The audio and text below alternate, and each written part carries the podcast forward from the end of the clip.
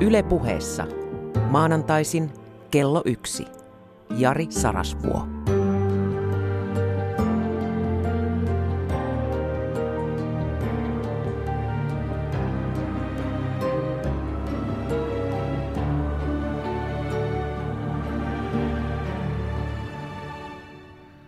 Miksi äänestää, kun meillä on SAK? SAK on pelastanut meidät, rakkaat ystävät, yhteiskuntasopimus. Joo. Olisiko niin, että ainoastaan Saksa on onnistunut tekemään yhteiskuntasopimuksen ennen Suomea, ja Saksakin teki sen jo toistakymmentä vuotta sitten.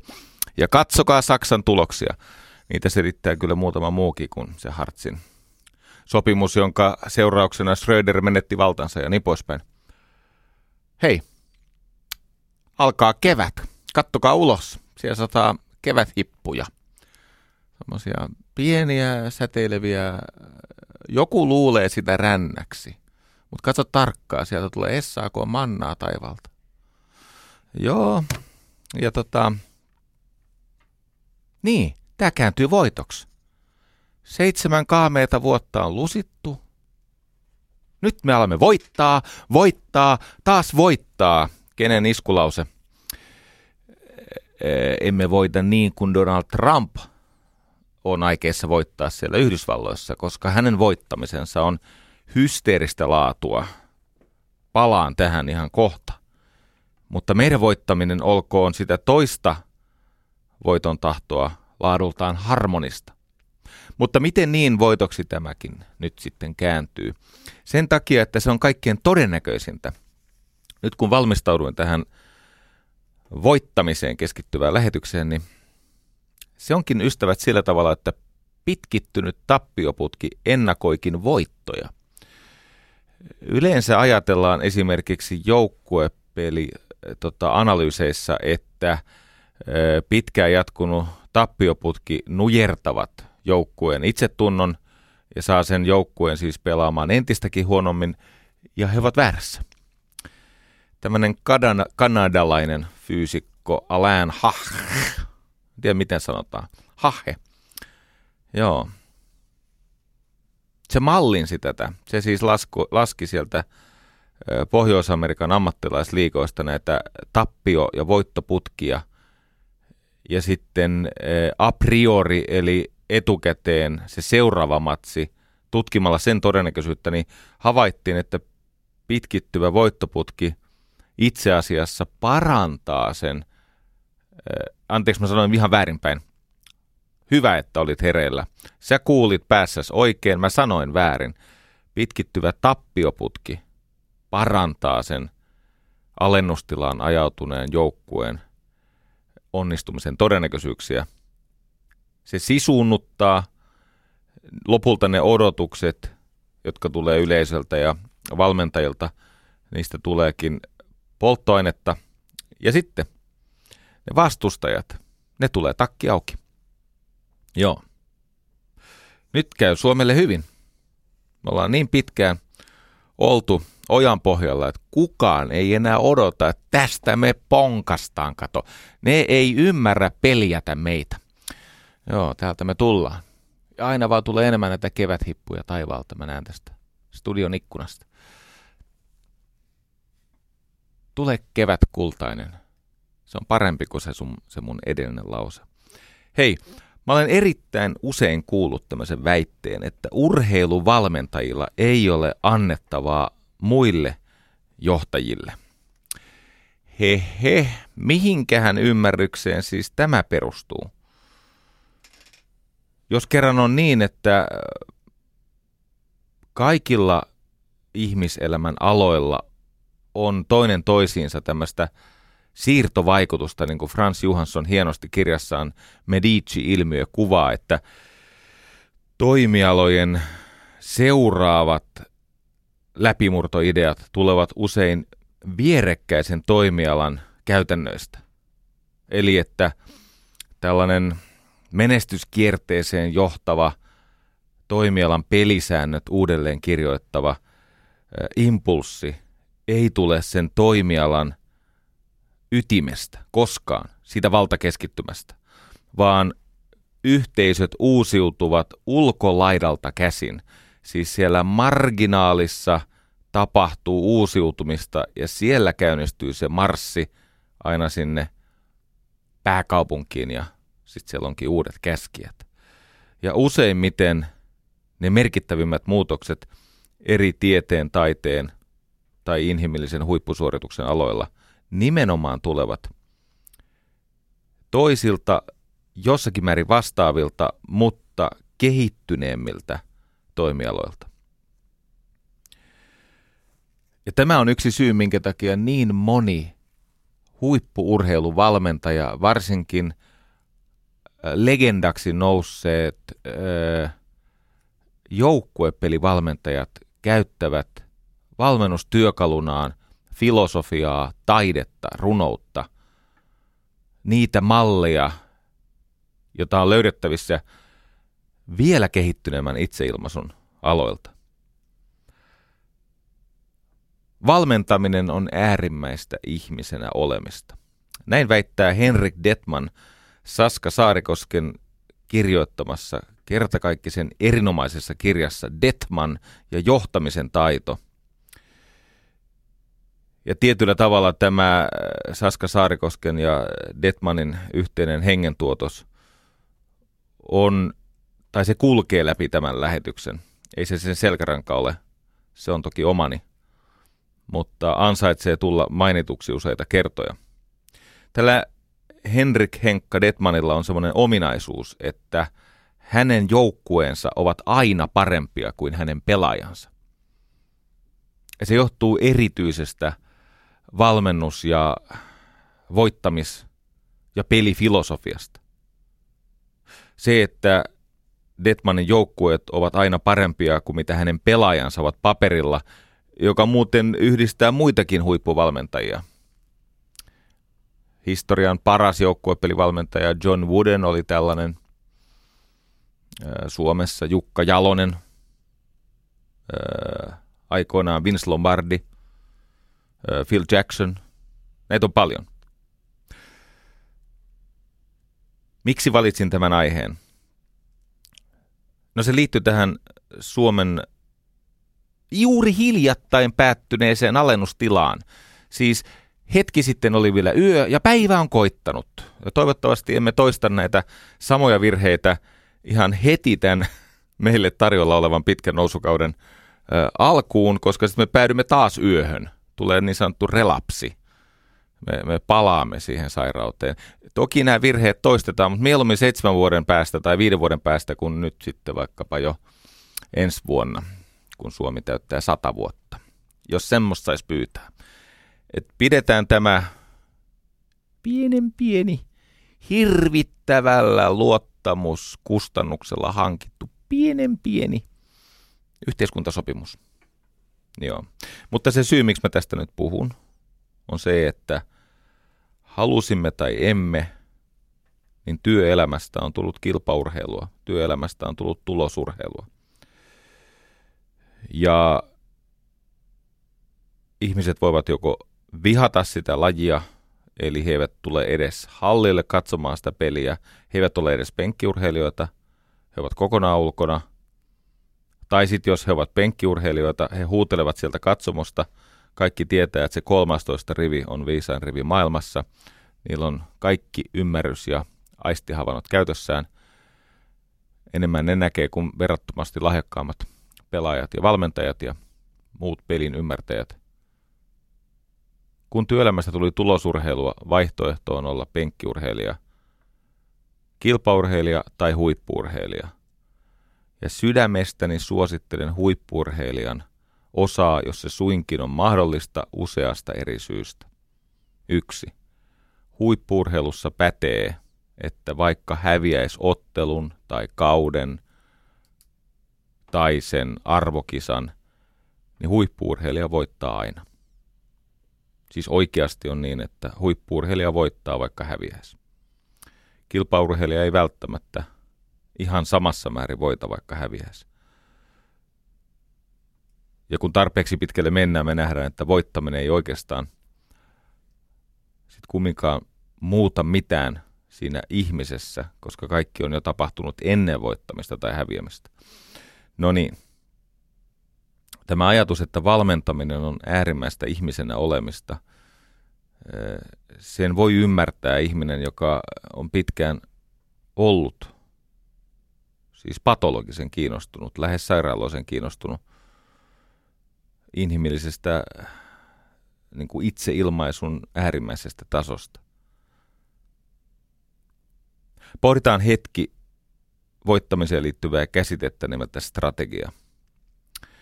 Maailmassa on semmoinen kummallinen lainalaisuus, että kun heikko ja vahva kohtaavat, niin jostain syystä se heikko pelaa vahvan säännöillä. Tämä on käsittämätöntä.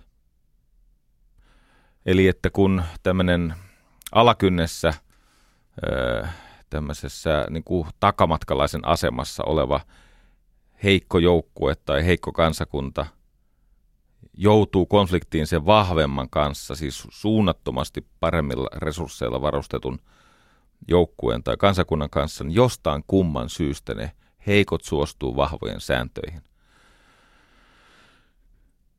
Jos ja kun me olemme heikompia, ja me aina olemme jossakin heikompia, mutta jos jossakin pelissä kohtaat vastustajan, jonka voimavarat ovat aivan eri luokkaa, niin älä nyt Herran tähden suostu pelaamaan sen vahvemman ehdoilla tai säännöillä. Tämmöinen historioitsija tai politiikan tutkija kuin Aivan Arreguin Toft, Arreguin Toft, hän kävi läpi viimeisen 200 vuoden aikana käydyt sodat ja konfliktit ja teki sinne kaksi jakoa. Ensimmäinen iso jako oli se, että hän tutki niitä konflikteja, jossa oli tämmöiset epäsuhtaiset niin kuin kansakunnat tai alueet, epäsuhtaiset osapuolet siinä sodassa. Ja kysymys kuuluu, että kun selvästi isommalla armeijalla ja selvästi rikkaampi, selvästi paremmin aseistettu käy heikompansa kimppuun – niin kuinka usein se iso voittaa? Vastaus ei ole 100 prosenttia, vaikka näin voisi kuvitella, koska on kysymys hyökkäyssodasta. Mutta isompi hyökkäjä voittaa 71,5 prosenttia näistä tapauksista, jota siis viimeisen 200 vuoden aikana on tutkittu. Eli tietenkin voittaa yli kaksi kolmasosaa, ja se, että häviää sen vähän vajaan kolmasosan, niin se on tavallaan ymmärrettävää, koska puolustautujalla tai, tai puolustukseen keskittyvällä pienemmällä osapuolella on tietty etu siitä, siitä tota, puolustusstrategiasta. On niin koripallossa kuin jalkapallossa kuin jääkiekossa kuin sodassakin, niin on helpompi saavuttaa etua voimavaroistaan puolustamalla kuin hyökkäämällä. Hyökkäämisessä on suuremmat riskit voimavarojen käytön suhteen. Tämä on muuten totta, siis äh, baseballissakin sanotaan, että semmoinen Tomilla Sorda sanoi, että äh, riippumatta siitä, kuinka hyvä tämä ylivoimainen joukkue on, niin hyvät joukkueet häviää joka kolmannen ottelu. Ja sitten vastaavasti riippumatta siitä, kuinka huono se heikko joukkue on, niin se huono joukkue voittaa joka kolmannen ottelun. Ja sitten tämä jä, niin kuin välille jäävä yksi kolmannes, se on se, mikä ratkaisee. Eli tämä on numeropeliä. No niin, ylivoimainen hyökkää alivoimasta päin sodassa, Ivan Arreguin Toft. Sitten hän teki toisen analyysin, siis normaalisti isompi voittaa 71,5 prosenttia tapauksesta, tietenkin. Mutta entä jos tämä alakynnessä oleva puolustautuja kieltäytyykin pelaamasta niin kuin isompi haluaisi. Eli siellä tapahtuu tämmöinen inhimillinen tasonnousu, että korvataan luovuudella ja nokkeluudella tai oveluudella tavallaan se, mitä jäädään vaikka armeijan koossa tai aseistuksessa tai rahassa jälkeen. Ja kuulkaas tätä. Voittoprosentti nousee 200 vuoden sotien analyysissä siitä 28 ja puolesta käsittämättömästi 63 ja puoleen. Eli jos nyt kävisi niin, että Yhdysvallat hyökkäisi Donald Trumpin johdolla Kanadaan. Kanadassa on käsittääkseni noin kymmenesosa Yhdysvaltain väestöstä. ja muutenkin vähemmän aseita ja, ja, ja tota, terveempi meininki. Mutta jos Kanada ei suostuiskaan Donald Trumpin tota, niin kuin strategiaan, vai Kanada pelaisi omaa peliään. Eikö niin? Niillä on lääniä ja siellä on pakkasta ja niillä on kaiken näköistä. Kanada pelaisi omaa peliään, niin vedonlyöjien, siis äh, mitä näitä betsoneita on ja tämmöisiä, mitä nykyisin voi löydä, vedonlyöjien kannattaisi 63,5 prosentin todennäköisyyden vuoksi panna rahansa Kanada puolesta, lopulta, lopulta Kanada niistää nämä Trumpin joukot. No niin. On oikeasti niin, että huippurheilusta, varsinkin joukkuepeli maailmassa, sieltä löytyy semmoisia malleja, jotka on käyttökelpoisia myös muussa elämässä. Koska siinä on, ne on tietenkin pelkistyksiä, ne on sääntöjen ja sen kapean alueen pelin määräämiä pelkistyksiä, mutta malleissa on kaksi etua. Jos se malli on niin sanotusti validi eli pätevä, niin se antaa tämmöisen ajattelutyökalun hahmottaa muita erilaisia ja joskus monimutkaisempia ongelmia, mutta se antaa tietoa todennäköisyyksistä tai tällaisista tota, niin kuin kaauksessa tapahtuvista niin kuin järjestäytymisilmiöistä. Toinen syy, minkä takia niitä urheilumalleja voi joskus tutkia ja pohtia, mitä yhteyttä silloin vaikka työelämään tai johonkin muuhun elämän alueeseen, on se, että joskus sieltä löytyy yhteistyötyökaluja. Ja voin vakuuttaa oman 25 vuoden valmennuskokemukseni perusteella, että urheilusta toden totta löytyy oikeita työkaluja myös työelämään, jos ei niitä typerästi yritä sellaisenaan siirtää, vaan sovittaa siltä osin, kun ne soveltuu.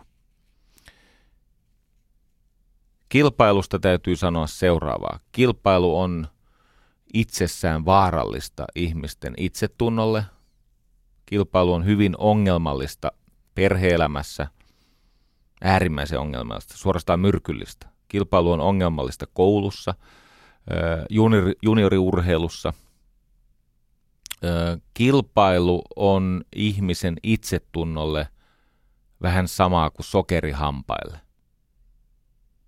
Opin tämän silloin 2013 keväällä Alf Kohn nimiseltä tutkijalta.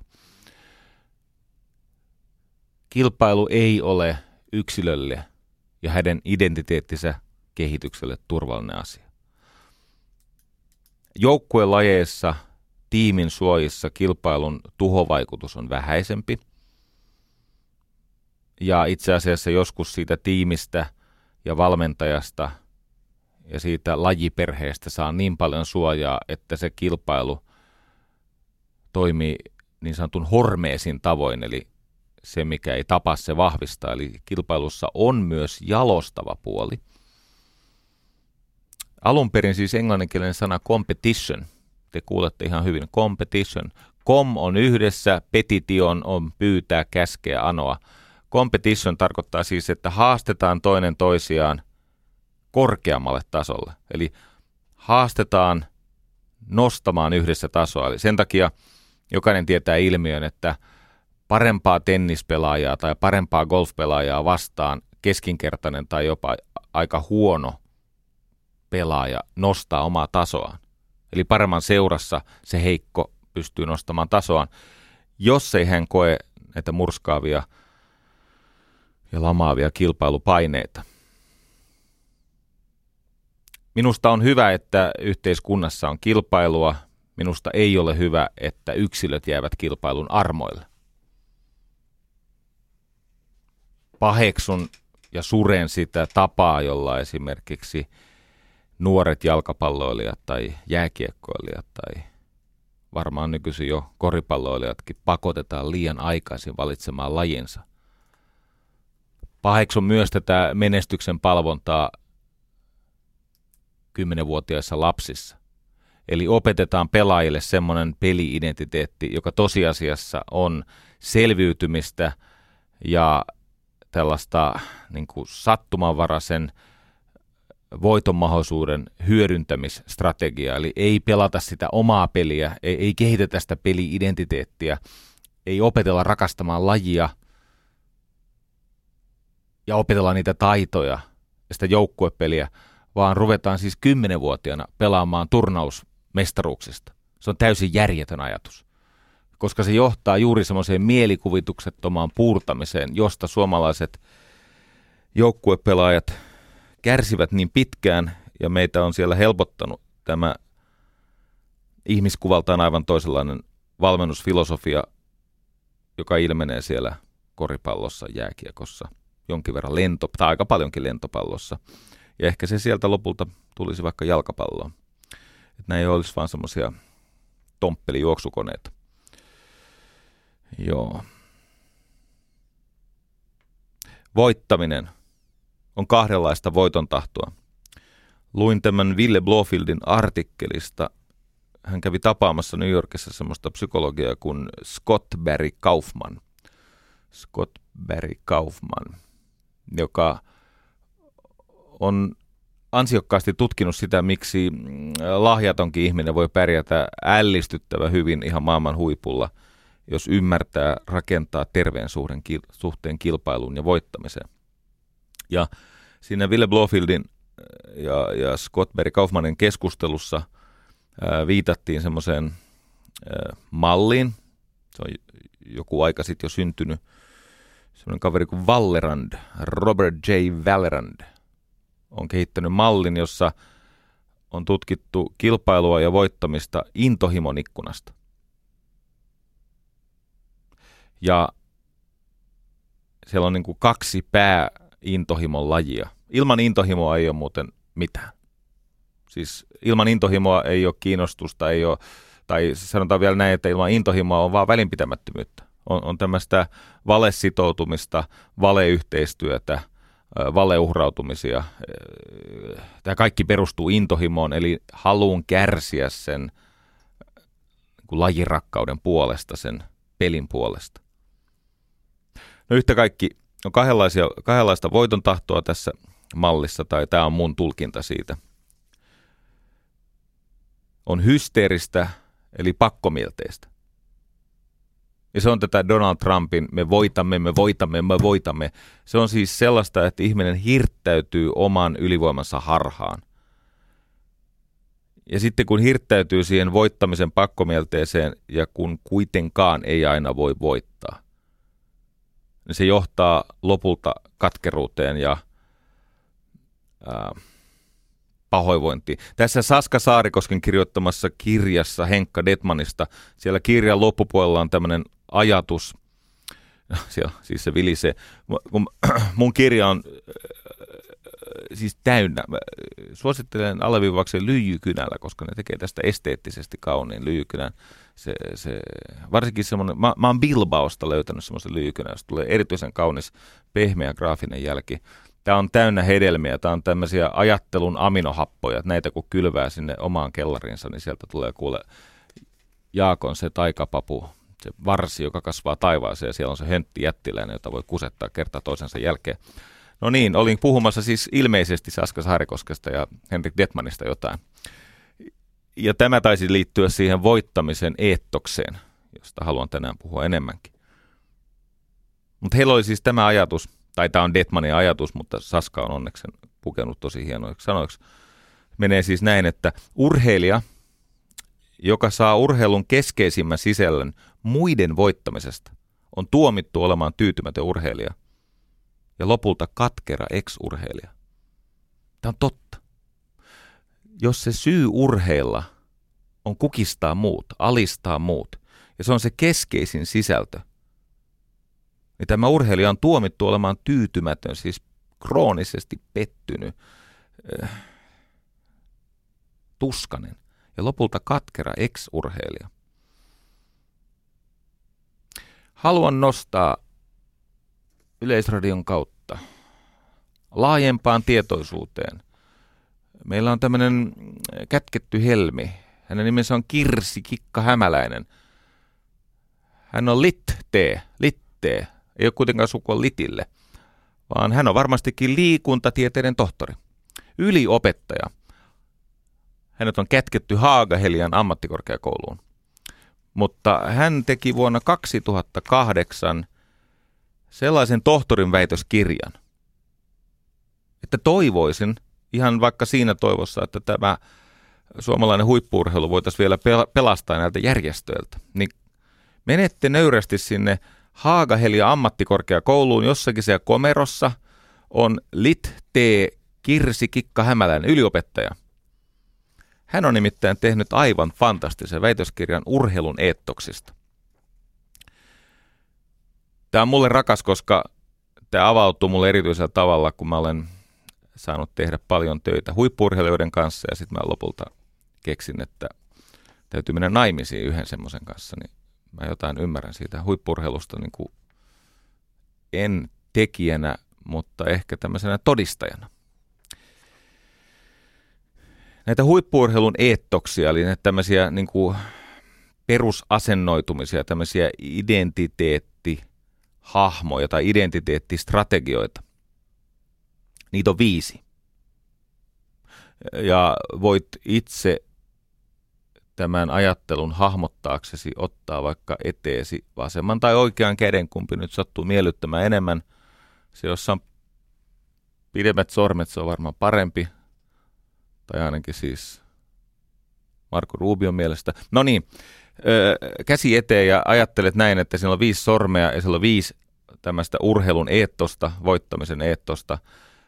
Olkoon se peukalo, työn, eli raatamisen eettos – se on pakkomielteisyyttä ruokkiva eettos. Mä palaan kohta tähän Ville Blofieldiin, kun on olemassa siis hysteerinen tapa suhtautua voittamiseen. Ja sitten on se toinen, sitten on tosiasiassa vielä kolmaskin, koska että alkuperäisessä jaossa on kolme, mutta mä nyt tein sille vähän väkivaltaa. Katsotaan muistanko toimia reilusti vai mennäänkö mun tyylillä. Työ se on siis sellaista, että jos et sä kärsi ja urheile vammautuneena ja jätä lepopäiviä väliin, et sä saa mistään kotosin. Tämälle työn eettokselle kuuluu tämmöinen ajatus, että ihminen harjoittelee itseänsä seinään. Ja se on kurin kulttuuria. Se on siis pakkoja ruokkivaa toimintaa. Siinä siis ajatus on se, että jos tämä raataminen ei maksa mulle liikaa, niin eihän tässä ole mitään järkeä. Ja näitä urheilijoita, jotka uskoo tähän työn eettokseen, tähän siis velaksi elämisen ja ulosmittaamisen eettokseen, niitä on kuule paljon. Siis sellaisia, joilla olisi lahjoja, olisi paljon annettavaa, mutta mm, he harjoittelevat itsensä pihalle. Ja tähän työn eettokseen liittyy eettisiä ongelmia, koska eihän sellaista mieli eikä keho eikä muutenkaan terveys – ei edes ihmissuhteet välttämättä kestä. Ja sairaana urheileva sankari, niin ei se voita. Ei se siis vain terveurheilija kehittyy. Ja siinä työn eetoksessa kehon kontrolli on äärimmäisen tärkeää, joka usein johtaa esimerkiksi syömishäiriöihin. On paljon semmoisia lajeja, jotka tehtaa, näitä siis tehtailee syömishäiriöisiä urheilijoita. En vitsi mainita yhtään lajia nyt, mutta mietipä semmoisia lajeja, jossa jostain kumman syystä niin hormonit on vituralla vuosikymmeniä sen jälkeen, kun on lopetettu se lajin harjoittaminen. Näkyy usein näistä ihmisistä. Urheillessa äärimmäisen laiha ja aikuisena niin ongelmia painon kanssa. Kato, kun ruokailus tulee silloin tämmöistä – kehon säätämistä ja tankkausta. Sitten on toinen eettos, se on etusormi, ja se on nimeltään menestyksen eettos. Siinä on ajatus, että vain voittamisella on merkitystä. Ja se on juuri tätä Scottberry Kaufmanin tarkoittamaa hysteeristä, tai hän puhuu siis pakkomielteisestä intohimosta. Et se on pakkomielle. Se on siis tämmöinen, että ihmisarvo perustuu saavutuksiin, tuloksiin, menestykseen, joka on mahdollista vain, jos muut saadaan häviämään. Se on sietämätön tapa elää. Toki sillä saa enemmän ehkä aikaiseksi likaisemmin keinoin toki, kuin mitä on vaikkapa tässä työneetoksessa usein tarjolla. Mutta kun menestys on kaiken tavoite, niin eihän keinoilla ole enää väliä. Miettikää niitä venäläisiä, sitä kolmea prosenttia venäläisistä urheilijoista, jotka on puhtaita. Ja ne ei pääsekään nyt sinne Rioon, kun 97 prosenttia pilas sen pienen terveen vähemmistön. No jaa, täällä, tää, tää on peräisin Pekka Holopaisen hauskasta, hauskasta kysymyksestä. Ei, en, en mä ole tätä mieltä. Eikä ole Pekkakaan. Uskallan tämän sanoa hänen puolestaan, se oli kielikuva. Mutta on se nyt aika hurjaa, jos kokonainen siis suurvalta suljetaan ulos olympialaisista sen takia, että niitä kiinnostaa sen menestyksen eettos liikaa. Mutta on siinä paljon muutakin, kun eilen oli taas urheiluruudussa, oli ää, tota, mikäs valioliigan ottelu, se oli toinen osapuoli, taisi olla Liverpool, mutta yhtä kaikki, niin siellä taas ottelu ratkaistiin siis filmaamalla, jälleen kerran. Siis puolustaja ei ollut edes kosketus etäisyydellä, mutta siitä perspektiivistä, mistä tuomari sitä sukeltamista katsoi, niin hän ehkä arvioi, että voi olla, että puolustaja taklasi äh, siis sääntöjen vastaisesti rangaistusalueella ja pelihän ratkesi siihen. Ihan käsittämätöntä. Tuo on muuten vastenmielistä tuossa jalkapallossa tämä pelaajien persereikien kaivelu. Kuvitelkaa, että siellä on se, semmoinen niin tapa. Ja se on ihan siis, se on syvälle juurtunut tapa, että ne työntää siis, kun ne aina välillä ryhmittyy siltä vai jonkun vapaapotkun tai muun takia, niin ja vastustaja työntää siis sormen toisen aanukseen. Ja nyt jos mä nyt, mä nyt tässä yritän mallata, mä nousen seisomaan täällä studiossa, muutenkin olisi ehkä hyvä seistä useammin. Noin, ja sitten yhtäkkiä tuosta toi Ikosen Petri työntäisi sormen mun aanukseen, ja mulla olisi vielä semmoiset löysät sortsit eikä tämmöistä suojaavaa panssarifarkkua, kun nyt on päällä. Ja yhtäkkiä mä tuntisin sen aanuksessa sen sormen, niin mullahan saattaisi kyynärpää nousta. Ja siitähän tulee ulosajo. Ja sitten kuuluu purra ja sylkeä. Mä muistan aina, kun nuorena tunsin semmoisen ammattijalkapalloilijan kuin Sixten Boström – ja HJK pääsi pelaamaan, mä nyt sanoin, että se oli sitten Arsenalia vastaan. Tai Liverpoolia, mutta tämmöistä legendaarista valioliikajoukkuetta vastaan, niin eh, Siku sanoi, että kun hän on ikänsä näitä ihailu ja arvostanut näitä pelaajia, ja sitten kun he pelaa ystävyysottelun, ja kun ne psyykkaa esimerkiksi räkimällä, siis jollakin saattoi olla joku nuhakuume tai joku, mutta sai semmoista vihertävän keltaista klimppiräkää aikaiseksi sieltä jostain. Poski poskionteloista ja räki, siis että kaverin pelifiilis laskisi. Menestyksen eettos. Se menee joskus vähän liian pitkälle. No niin.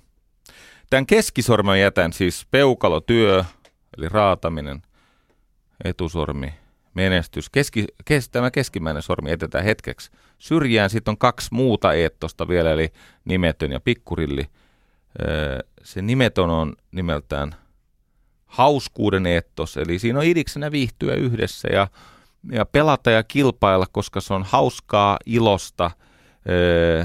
Se on, siis antaa elämäsisältöä. Se on monta kertaa, kun huippuurheilu-ura on päättynyt ja sitten alkaa höntsäillä, niin niiden pahimpien vihamiesten kanssa löydetään se hauskuuden eettos.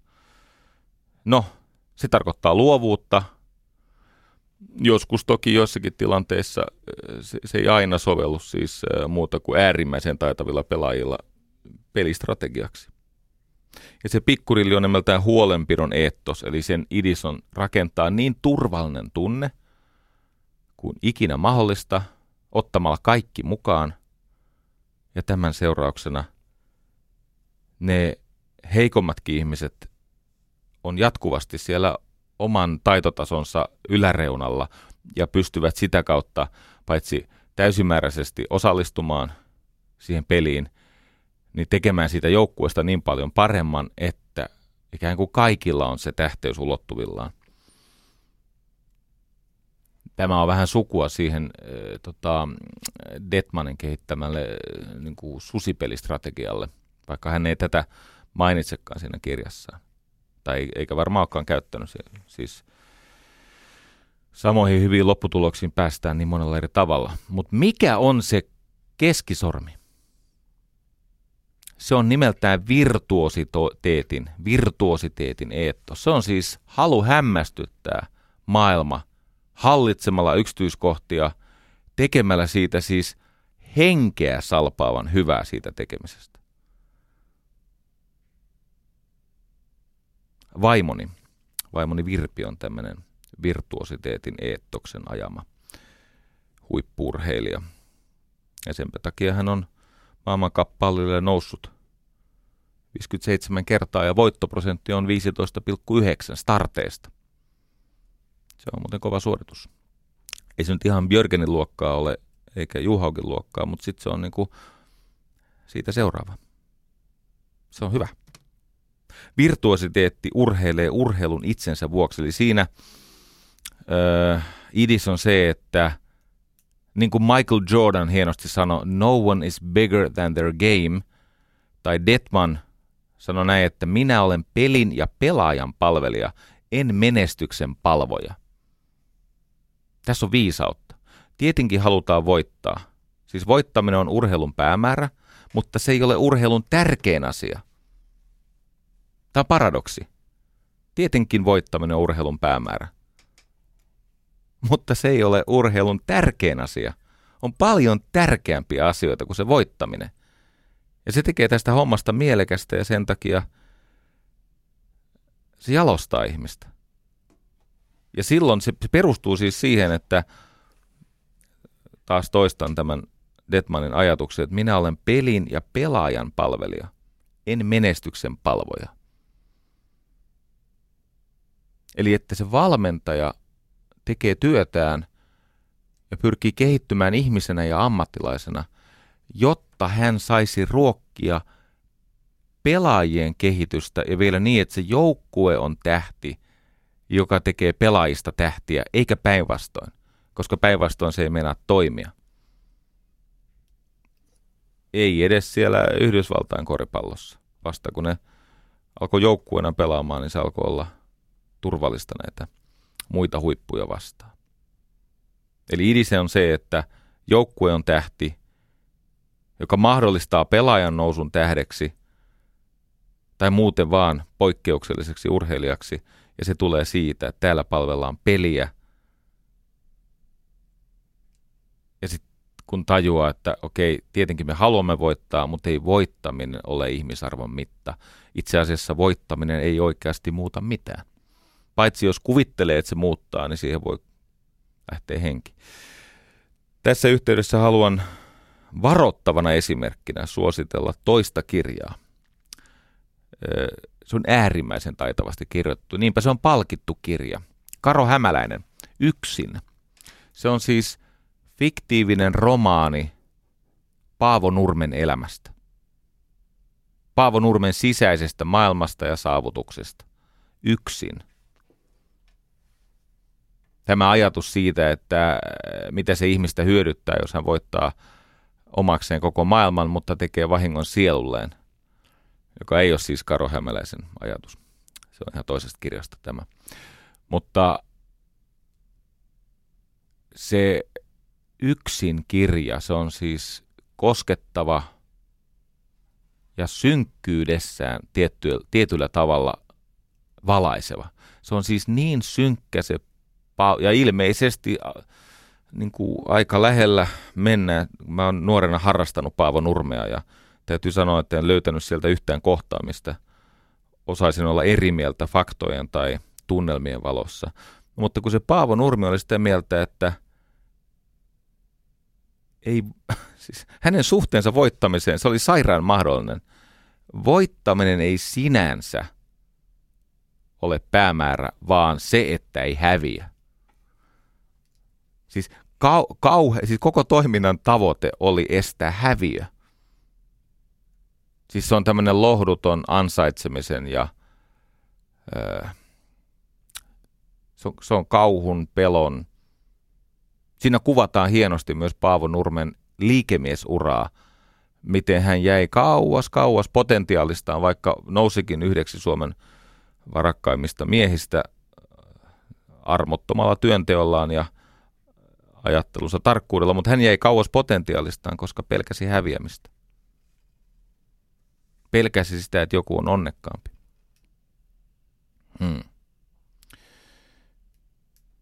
Kun vuonna 2009 rakastuin siis Virpi Kuituseen, niin sain myös tutustua hänen valmentajansa Jarmo Riskiin, jolla on valmentajana niitä maastohiidon maailmankappallipaikkoja jotain, vähän vajaa 140. 10 maailmanmestaruutta, 20 arvokisamitalia plus yksi, minkä mä annan hänelle – siitä syystä, että hänellä on ollut merkittävä rooli Ainokaisen Saarisen menestykseen myös sen valmennussuhteen päättymisen jälkeen, mutta 20 voitettua valmentajana ja sitten yksi mun antama Bonari. 21 arvokisamitalia valmentajana. Aika pätevä valmentaja. Häntä oli pyydetty kuvaamaan sitä, että miten tämä Virpi Kuitunen ja Ainokaisa Saarinen ja Teemu Kattilakoski niin käsittämättömästi pystyvät sitä omaa potentiaaliansa ilmentämään siis tekemään näkyväksi ja sillä saavutuksia luomaan. No hän sitten kuvasi tätä vasteperusteista valmennusta, joka on sinänsä siis kertakaikkista neroutta. Ja voin sanoa, että tänä päivänä, että jos tämä vaikkapa nyt huippuurheilumuutosryhmä käyttäisi tätä vasteperusteista valmennusta, joka on muuten aika yksinkertainen ajatus. Matkaa voi jatkaa sieltä, missä ollaan nyt. Matkaa ei voi jatkaa sieltä, missä ei olla vielä, vaikka kuinka toivottaisi, eikä matkaa kannata yrittää jatkaa sieltä, missä ei olla enää. Ja varsinkaan matkaa ei voi jatkaa sieltä, missä ei olla koskaan, vaan asiat on niin kuin ne on, dharma, niin kuin asiat ovat. Ja eteenpäin pääsee, jos suostuu jatkamaan matkaa sieltä, missä on nyt. Ja jokaisella harjoitusärsykkeellä on jokin vaste. Ja sen vasteen antamaa informaatiota käyttäen syntyy näkemys seuraavasta ja sitä seuraavasta treenistä. Niinpä koko harjoittelun tarkoitus, jos puhutaan ammattiurheilusta maastohiirossa, on onnistua sen arvokisakauden aikana 30 avaintreenissä. Se on siis neroutta se systeemi, mutta se varsinainen juttu tulee tässä. Minä olen kysynyt ja muutama muukin on kysynyt, mihin perustuu tämä aivan poikkeuksellinen voittaminen, jota Virpi ja Aikku ovat harjoittaneet. Vastaus on moraalisen perusluottamuksen tila moraalisen perusluottamuksen tila. Eli että luottaa tehtyyn työhön ja luottaa siihen, että kun se työ on tehty oikein, niin todennäköisyydet ovat minun puolellani, tekevät siis työtä puolestani, aika tekee työtä puolestani, eivätkä minua vastaan. Se on sellaista turvallisuuden tunnetta, että voi laittaa kaiken peliin, kun on toiminut oikein ja viisaasti. Ahneuden vastahyve on muuten viisaus. Ja ylpeyden vastahyve on kyky uhrautua. Tämä virtuositeetti, eli että sä palvelet sitä itse lajia. Ja että sä näet, että voittaminen perustuu oppimiseen, joka syntyy toistoista. Siis järkyttävästä määrästä toistoja ja kiinnostuksesta yks, näihin yksityiskohtiin. Harjoittelu. Harjoittelu auttaa näkemään asioita, joita muut eivät näe. Se on muuten oikeasti niin, että kun tämä meidän tietoinen mieli, niin se lukee tätä maailmaa tosi hitaasti, kömpelösti, epätarkasti. Se tietoinen mieli lukee maailmaa noin 40 bittiä sekunnissa. Se on hidasta touhua. Mutta se tiedostamaton mieli on tuhansia kertoja nopeampi ihan tavallisella ihmisellä ja treenatulla ihmisellä se voi olla järkyttävästi vielä nopeampi, satoja tuhansia kertoja nopeampi. Ja kun tosiasiassa aistihavainnot ovat aivojen arvauksia, aistihavainnot ovat aivojen arvauksia, niin harjoittelulla sä teet niistä arvauksista totuudellisempia, siis paremmin todellisuutta palvelevia. Tämän takia ne urheilijat, joilla ahdisteltuna ei ole kiire, nehän meinaa voittaa. Kun ei hätäile itseään pihalle. Se on se moraalisen perusluottamuksen tila, että jos esimerkiksi maastohiihto on liukulaji, niin mitä jos luottaisit siihen liukkuun? Eikö se ole aika yksinkertaista? Kattokaa sen Virpi Kuitusen hiihtoa. Hän niin sanotusti luotti liukuun. Ja sen takia joka kuudes maailmankap-startti päättyi korkeammalle korkealle. Se on kova suoritus. Tähän on oppimista. Ja siihen oppimiseen liittyy erityinen ihmiskuva. Nykyisin tiedetään, siis ennen aikaa oli tämmöinen itäsaksalainen tai, tai slaavilainen, mutta on ollut myöskin Yhdysvalloissa on ollut tämmöinen ajatus, että jos ihmiseltä huudetaan persona rikki, niin jotenkin mystisesti se pystyy parhaimpiinsa. Tai ennen uskottiin tämmöiseen niin kuin ääriautoritääriseen luulot pois valmennukseen, siis niin kuin, ihmisen identiteetin näkökulmasta väkivaltaiseen valmennukseen. No, se on ollut vallalla pitkään ja, ja se on, se on tota, sillä on omat kannattajansa niin Yhdysvalloissa kuin, kuin tuolla Itä-Euroopassa, Venäjällä ja niin poispäin. Mutta sitten parhaat valmentajat ovat aina olleet ihmisen potentiaalin valmentajia. Se on, ollut, se on juuri tätä, että valmentaminen on äärimmäistä ihmisenä olemista. Ja sitä kautta sen pelaajan tai urheilijan, kilpailijan potentiaali voi tulla näkyväksi. Ja tämä ihmiskuva, se menee näin, että ihminen ei pelkää sitä, että häntä johdetaan. Hän pelkää sitä, että häntä ei kunnioiteta. Tästä lauseparista kiitokset Saarikoskelle ja Detmanille. Ihminen ei siis pelkää luovuttaa sitä ohjausvaltaa toiselle. Hän pelkää menettävänsä sen niin kuin pelaajan ja ihmisen identiteetin, jonka vuoksi hän ylipäänsä sitä lajia harjoittaa. Eikö niin?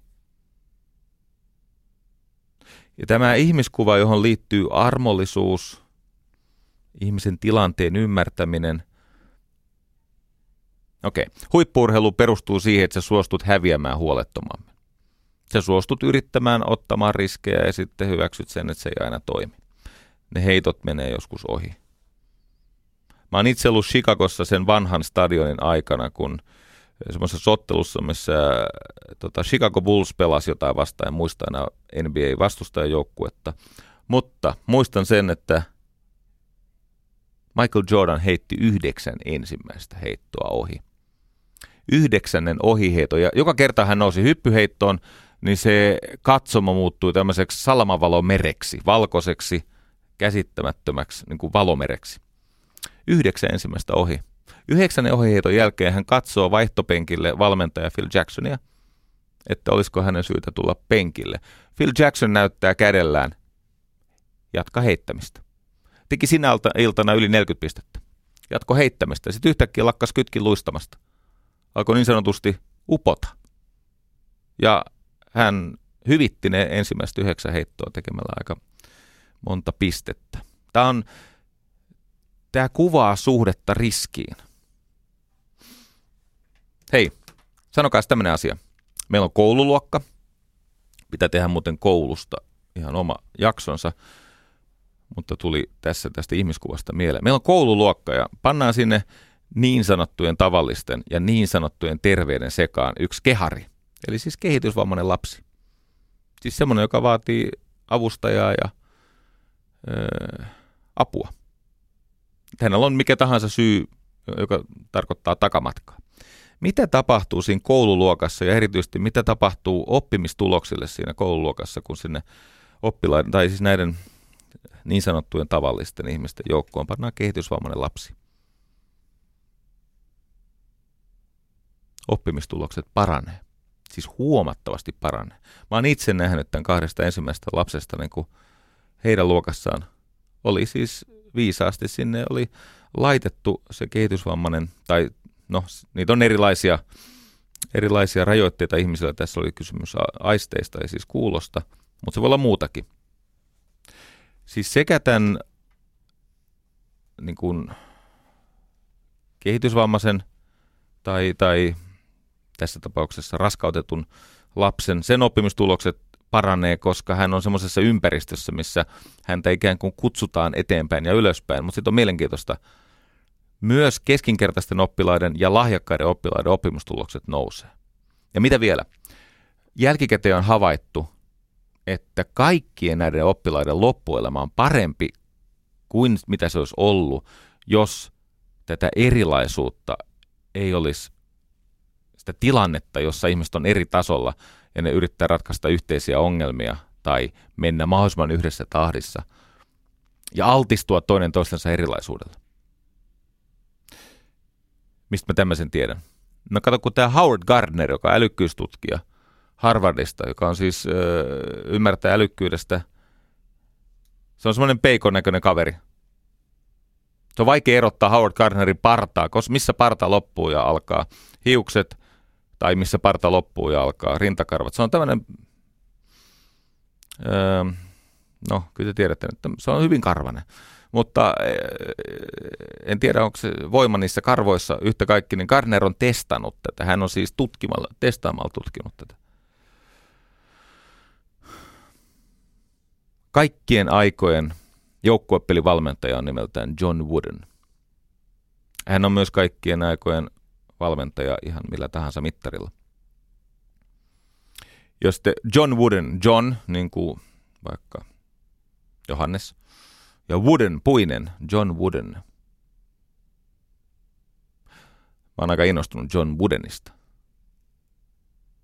Mä kerran vedin Hasanet Partners mainostoimiston valmennuksessa. Mä vedin ihan vimmalla John Woodenia, koska se John Woodenin malli toimi ihan loistavasti luovassa työssä ja ihan kaikessa muussakin työssä, mutta erityisesti tämmöisessä tietotyössä. Ja sauhuusit sitten kai tavallistakin enemmän, koska sen jälkeen tuli innostuneena semmoinen kaveri kuin Timi. Timi tuli sanoa, että no kyllä hän muuten oli vähän yllättynyt, miten paljon sä tiedät John Woodenista.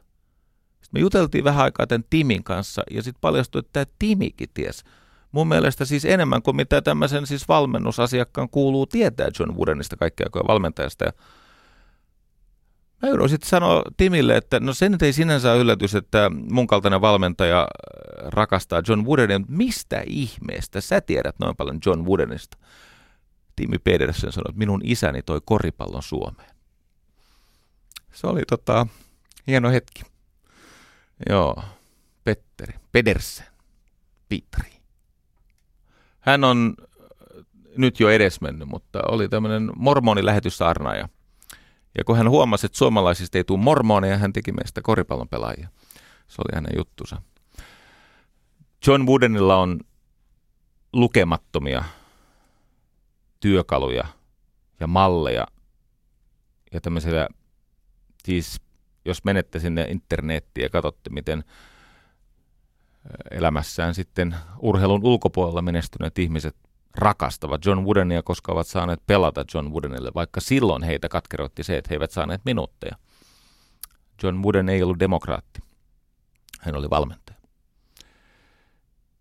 Joo, hän opetti tämmöisiä asioita, ole nopea, mutta älä koskaan kiirehdi. Tai kun teet pienet asiat hyvin, suuria asioita ei edes ole.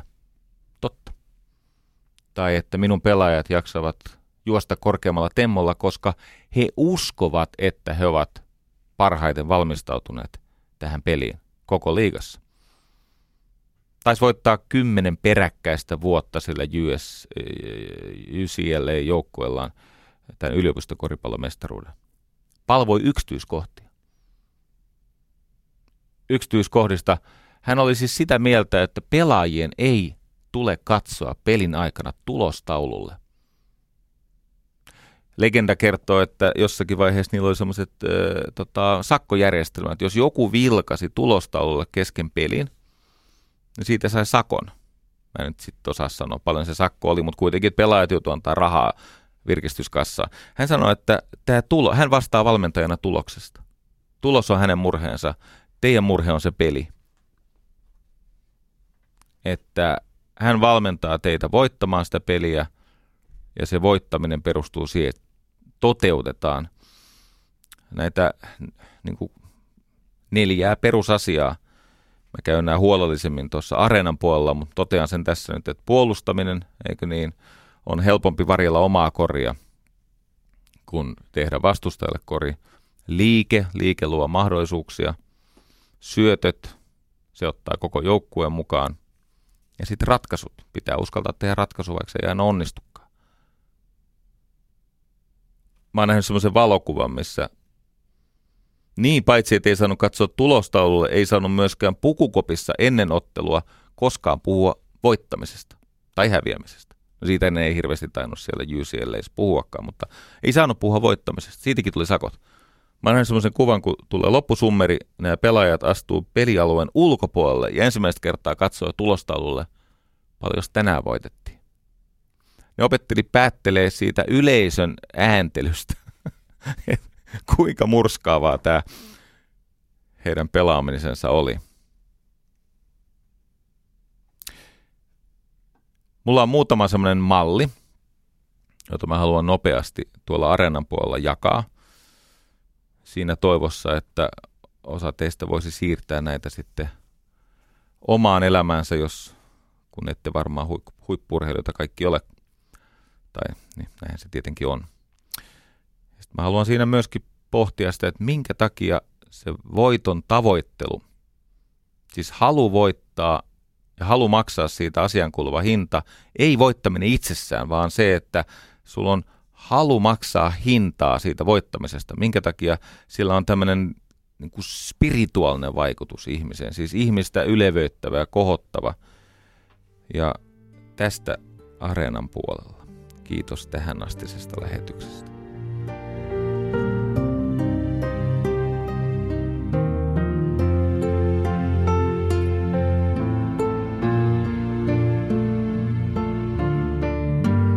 Yle puheessa Jari Sarasvuo.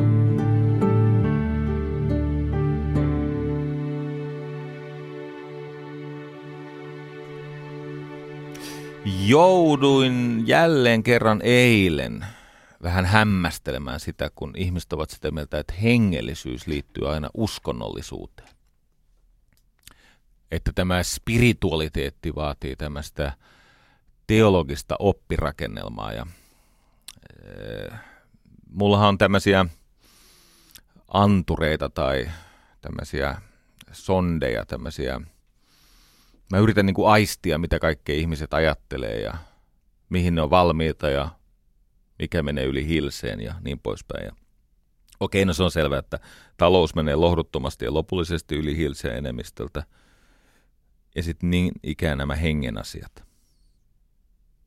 Mä olen siis sitä mieltä, että tietynlainen suhtautuminen voittamiseen johtaa hengellisyyteen. Ja nyt mä en tarkoita uskonnollisuutta, vaikka niin moni kuuleekin siinä hengellisyydessä, että, siitä, että se on niin kuin irrottamattomasti jotenkin kytketty uskontoon. No ei ole.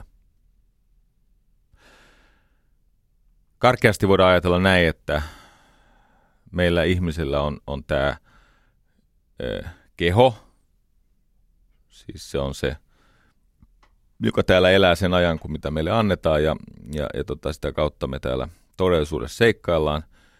Ja sitten meillä on tämä merkityksiä ja tunteita tehtaileva mieli. Mutta on myös kolmas taso kehon ja mielen ulkopuolella tai yläpuolella, ja sen nimi on henki. Ja henki eroaa mielestä ja kehosta sillä tavalla, että mielen ja kehon tasolla kokemukset palautuvat ihmiseen itseensä. Ja mitä enemmän ihminen jäsentää elämää itseensä palautuvien kokemusten kautta, sitä itsekeskeisempi ja erillisempi hänestä tässä elämässä tulee, sitä heikompi on hänen todellisuuden tajunsa. Mitä enemmän jäsennät asioita oman väsymyksen, oman innostuksen, motivaation tai sen puutteen. Tai mitä enemmän jäsennät asioita loukkaantumisen, ylpeyden tai himon, ahneuden tai inhon, kun inhoot lähimmäistä jonkun käsittämättömän yksityiskohdan perusteella. Kuten esimerkiksi se, että mitä kieltä hän puhuu. Se on niin kuin inhon aihe, jos hän puhuu ruotsia. Niin, niin sä oot jotenkin sitä mieltä, että juuri tuo ihminen on tehnyt tyhjäksi minun mahdollisuuteni. tämä on lohdutonta tämä. Paitsi että kateus estää oppimisen, niin kateus tekee elämästä lohduttoman, tyhjää ja niukkaa. No niin, mitä enemmän kokemukset palautuu ihmiseen itseensä, mitä enemmän tämä tapa osallistua todellisuuteen ö, syntyy tämmöisen itsekeskeisen tulkinnan kautta, joko kehollisen tai mielen synnyttämien merkitysten ja tunteiden kautta, sitä huonommin ihminen voi, koska pahoinvointi johtuu tästä erillisyyden harhasta. Siis siitä kuvitelmasta, että me emme olisi yhtä. Erillisyyden harha, se on kaiken sairauden ja kärsimyksen lähde, jota ruokkii tietämättömyys, himo ja inho. Mutta sitten on tämä kolmas taso, oli tämä henki. Jonka ajatus on se, että on olemassa asioita, jotka ovat sinulle tärkeitä, vaikka ne eivät ensisijaisesti sinuun liitykään. Eli että niiden asioiden tekemisen lähtökohtainen perusta ei ole sun omat käpertyneet, pelkopohjaiset, itsekeskeiset tunteet. Ja nämä on tällaisia, äh, nämä, joita mä kutsun siis jonkun mielestä provosoivasti hengellisiksi. Nämä on päätöksiä, nämä ei ole sinänsä itsessään tunteita, vaan ne on tosiasiassa, ne on tahdonalaisia päätöksiä tehdä työtä jonkun korkeamman tarinan eteen. No siellä on tämmöisiä asioita kuin luottamus, uteliaisuus, myötätunto, lujuus, rakkaus, armollisuus, kärsivällisyys. Näissä kaikissa ei yhdessäkään ole ensisijaisesti kysymys sinusta itsestäsi. Näin ei lähde sinusta.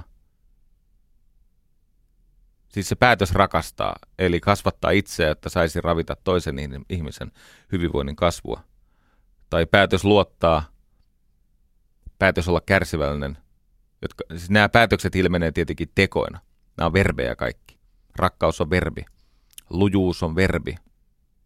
Se kuulostaa substantiivilta, mutta se on verbi. Ne on siis teon sanoja, joilla lunastetaan se arvo tämmöisen riskinalaisen uhrauksen kautta.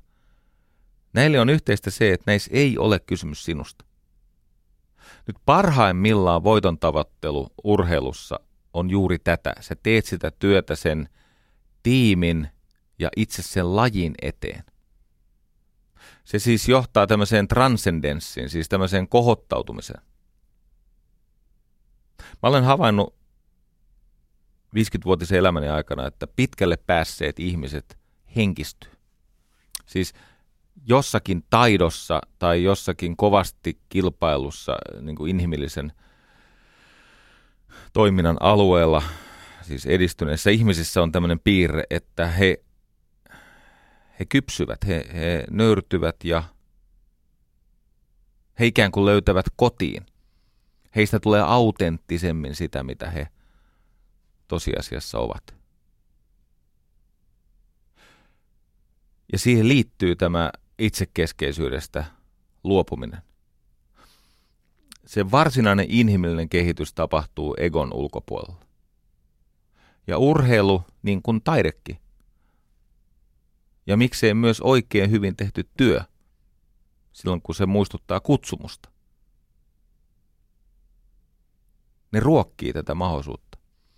Ja tähän ovat tähdänneet nämä urheiluhistorian voittavimmat valmentajat.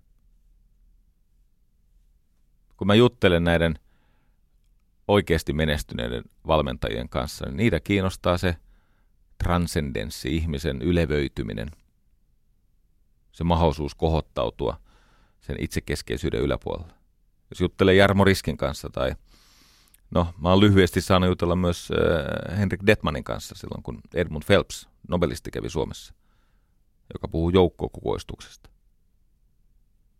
Ja tämä Detman tuottaa joukkoflowta. Ja siinä on jotain maagista.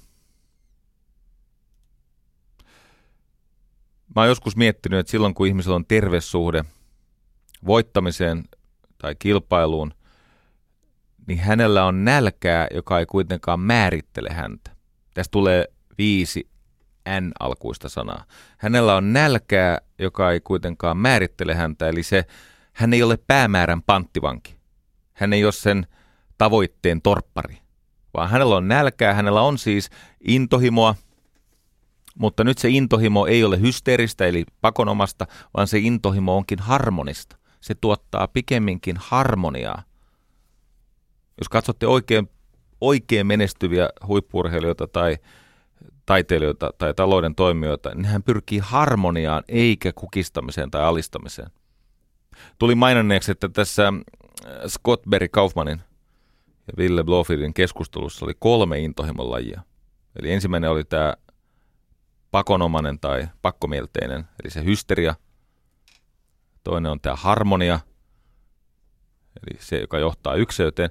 Kolmas on kiinnostava, se on laimeempi muoto. Se on niin kuin motivaatio, eli että ihminen on kiinnostunut. No näistähän ei tule huippuja, niistä tulee kriitikoita ja konsultteja ja urheilujärjestöjohtajia. Ne on kiinnostuneita. ne, ne, ne on, niin kuin, ne on niin kuin motivoituneita loisimaan jonkun toisen loisteessa, eikö niin? Sä oot tämmöinen loisteloinen. Sä meet jonkun toisen säteilyn piiriin ja sä siellä elät. Hei, pakko sanoa näin ystävällisesti näille urheilujärjestöjohtajille, että te olette ihan huono sakki. No niin kuin pääsääntöisesti. Hiihtoliitto, ihan huono. Moraalittomasti huono. Siis, siis täytyy sanoa, että kyllä siis Jumal... Onko mun vielä nollapeli? Oi hyvä Jumala. Niin, piti sanoa. Se olikin tuloillaan. Niin tota, te olette nolo sakki, teidän pitäisi niin kuin moraalisesti kasvaa. Sama koskee koripalloa, lakat, siis ihan oikeasti koripalloliitto. Hävetkää, katukaa, pysähtykää, tehkää parannus, muuttakaa sydämenne. Ja sitten nämä kansainväliset urheilujärjestöliitot, nämä, nämä on siis kauheita sakki. Ja se johtuu siitä, että kun sä saat kohtuuttomia etuja ja loistetta, vaan siitä, että sä oot kiinnostunut. Henrik Detman on intohimoinen. Jarmo Riski on intohimoinen. Ne on urheiluihmisiä. Nyt tämmöinen loisteloinen, joka lepattaa siinä niin kuin laitamilla ja, ja i, i, imee niitä etuja niiltä urheilijoilta ja faneilta ja, ja yhteiskunnalta, niin tota, vähintä mitä voisi, mä ymmärrän, että te, te, teitä nyt vaan on, ja kun te olette monopolisoinut sen, mä tajuan tämän kyllä. Mutta te voisitte kasvaa ihmiseksi, be a mensch. Eikö niin? Semmoista moraalista selkärankaa. Ensi vuonna on Lahden maastohiru maamestaruuskisat, josko vaikka siihen mennessä kasvaisitte aikuiseksi. Joo. Tuliko jo haukuttua koripalloliitto? Ei tarpeeksi, mutta mennään kuitenkin takaisin asiaan. Joo, se oli se intohimon kolmas muoto, kiinnostus. Niistä tulee kriitikoita ja urheilujohtajia asiantuntijoita. Viisi jännää. Ensin nälkä, joka ei määrittele sua, mutta se antaa käyttövoimaa. Se antaa siis valppautta ja energiaa ja suuntaa. Toinen on nopeus. Tämä on hyvin mielenkiintoinen. Ne, joilla on ahdisteltuna aikaa. Ne, jotka osaa tavallaan levätä siinä kiihkeessä liikkeessä. Ne, jolla on hyvä ajoitus, nopeus. Siis tämmöinen aikaansaamisen, tietynlainen niin kuin levollisuuden ja intensiteetin yhteys. Että et, et sä oot täysin läsnä siinä pelissä. Tai mitä teetkin. Nälkä, nopeus. Nopeus, joka ei tuo kiirettä sun liikkeeseen, eikä hätää. Vaan se tuo tosiasiassa tilaisuuksia – vapausasteita. Seuraava ääni on nimeltään näkemys. Ne, jotka ajattelee periaatteella, eivät ajattele enää lainkaan. Ne, joille on kyky aistia kussakin tilanteessa tämä tällä hetkellä vahvin prioriteetti. Eli mikä on nyt mahdollista. Tälle on olemassa hieno sana, se nimi on autotelia – flow-käsitteen isä, Mihaili Csikszent Mihaili. Joo. Mihaili Csikszentmihalyi. Flow. Se, missä haaste ja kyvyt on ihanassa, ravitsevassa tasapainossa, joka vie ihmistä semmoiseen lähes taivastilaan. Niin tämä Mihaili Csikszentmihalyi puhui siis autoteliasta, eli itse loppuisuudesta. Auto on itse, niin kuin sanassa autoerotiikka tai autonomia, itselakisuus, eikö niin, tai automaatti. Joo. Teelos on loppu. Itse loppuisuus. Se, että sä kovassa kiireessä sulla on näkemystä, että mikä on mahdollista. Se on muuten jännä juttu, että nämä tutkimusten mukaan nämä ihan parhaat urheilijat, jotka kykenee tällaiseen siis transcendenttiseen meditatiiviseen läsnäoloon valtavassa intesteetissä, niin tutkitaan sitä heidän niin kuin hahmotusta, niin nämä parhaiten harjoitelleet ja turvallisimmassa valmennussuhteessa, hyvä valmennussuhde on siis sitä, että ihmisen on turvallista pelätä. Et se, se, siis, et sillä ihmisellä on korkea perusturvallisuuden taso, eikö niin sama kuin Jamppa Riski sanoi, moraalisen perusluottamuksen tila – mutta sä haluat ottaa riskejä. Koska sä haluat nähdä, mihin sä pystyt tänään. Et hölmöjä riskejä, ei uhkapeliä, ei paniikkiriskejä, vaan semmoisia levollisia riskejä. Ne on tutkittu ne pelaajia, niin ne parhaiten treenatut pelaajat, kun ne, ne saa pallon, ne näkee, nyt tässä tapauksessa koripallossa, niin ne näkee kaikki muut yhdeksän pelaajaa. Niin kuin ne tajuu saman tien, missä ne on. Niillä on tämmöinen tota, metakognitio – joka on muuten menestyksen, kun on tutkittu menestystä, niin syventynyt tietoisuuden taju siitä, mitä mä tiedän, mitä mä osaan, mitä mä taidan. Metakognitio, tietoa tiedosta, siis semmoinen erittäin syvä läsnä oleva tietoisuuden taju. Heillä on näkemystä. Kyky tehdä älyllisiä luovia ratkaisuja. Nerokkuutta. Joo. Tuossa Detmanin kirjassa kuvataan semmoinen äh, kolmiopelistrategia, siis jonka tämä susijengi otti omakseen. Se on nerokas. En opeta sitä tässä. Koska en osaa. Riittääkö tämä yksi? Se kuuluu ammattilaisille. Okei, nälkä, nopeus, näkemys. Seuraava on nöyryys. Tietenkin voittaminen vaatii valtavaa itseluottamusta. Ja usein se ilmenee ennen koitosta uhona – ja monelle jää se uho päälle. Mutta katso tarkkaan. Nämä historian parhaat voittajat ovat sisäisesti nöyriä. Ne ovat nöyriä lajinsa edessä, ne ovat nöyriä kehonsa edessä. Ne ovat nöyriä tämän Kikka Hämäläisen kuvaaman virtuositeetin eettoksen tarkoittamalla tavalla. No one is bigger than their game. Sen takia susta tulee Michael Jordan. Ja viimeinen on nauru. Jos ei se ole hauskaa, jos ei siinä ole naurua, jos ei siinä ole energiaa, niin se ei suju. Sä et jaksa, koska nauru on mielenkiintoinen asia. Naurusta löydettävä tämmöinen intohimo, siis se, että sä unohdat tuskas, se aivoissa aktivoi tämmöisen ACC-alueen, johon liittyy siis tietoisuus, se on siellä No, ehkä joku neurologi selittää sen sulle. ACC. Äh, tota, tämä hengellisyys, katos nyt ystävä, on sillä tavalla, että se on myöskin neurologinen fakta.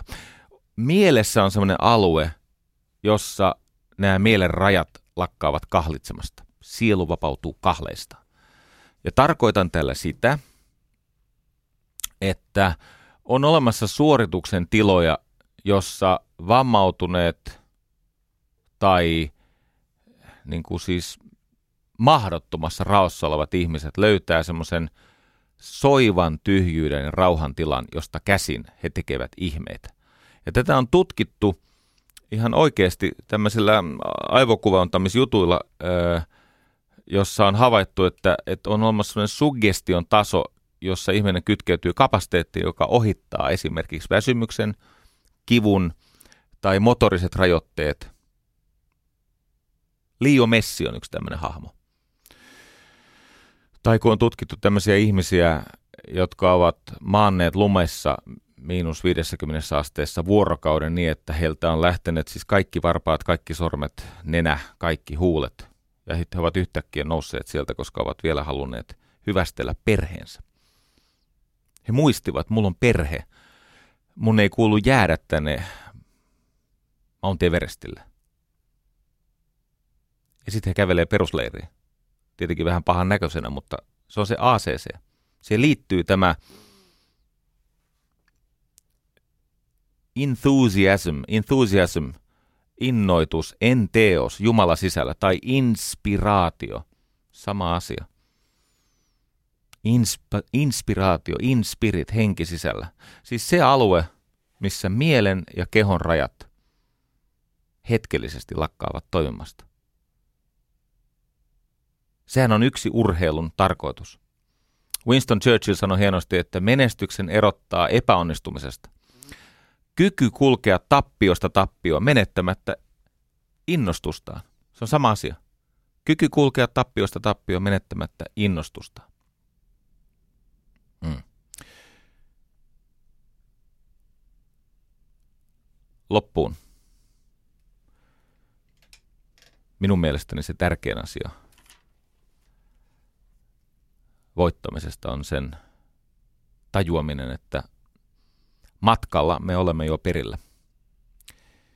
Se, että pääsemmekö me sinne vastarannalle, jossa on juhlat, tai emme, tai millä tasolla tämä tapahtuu, se ei ole ratkaisevaa, vaan se, että me olemme matkalla, koska se tekee meistä sellaisia ihmisiä, joita me salaa sisällämme arvostamme enemmän. Ja sitten joskus käy niin, että maailma häkeltyy tästä sun osaamisesta niin paljon, että se palkitsee voitoilla. Ja tämä on yhteistä suurille voittajille. Tämä johtaa siihen, että ihmisen kyky toimia tässä todellisuudessa ylittää hänen mielensä tai fyysiset rajat. Vuosi sitten siellä Faalunin MM-kisoissa 50 kilometrin hiihdossa, niin 800 metriä ennen maalia Petter Nortug oli seitsemän sekuntia jäljessä. Ja sitten kun hänen jostakin ihmeellisestä syystä ACC-keskuksessa lukee, että hänen kuuluu voittaa, niin kas kas, nämä kilpailijat loppusuoralla tekee tämmöisen kunniakujan, ne väistää sitä. Vaikka heillä oli latu. Ne väistää sitä, siis kontakti olisi johtanut Norttuukin hylkäämiseen. Tämä on sama asia. Silloin sä oot saavuttanut tason, jossa hetkellisesti nämä todellisuuden kahleet tai rajat tekevät poikkeuksen juuri tällaisten ihmisten kohdalla. Heitä on inspiroiva seurata. Kiitos tästä lähetyksestä. Yle puheessa maanantaisin kello yksi. Jari Sarasvuo.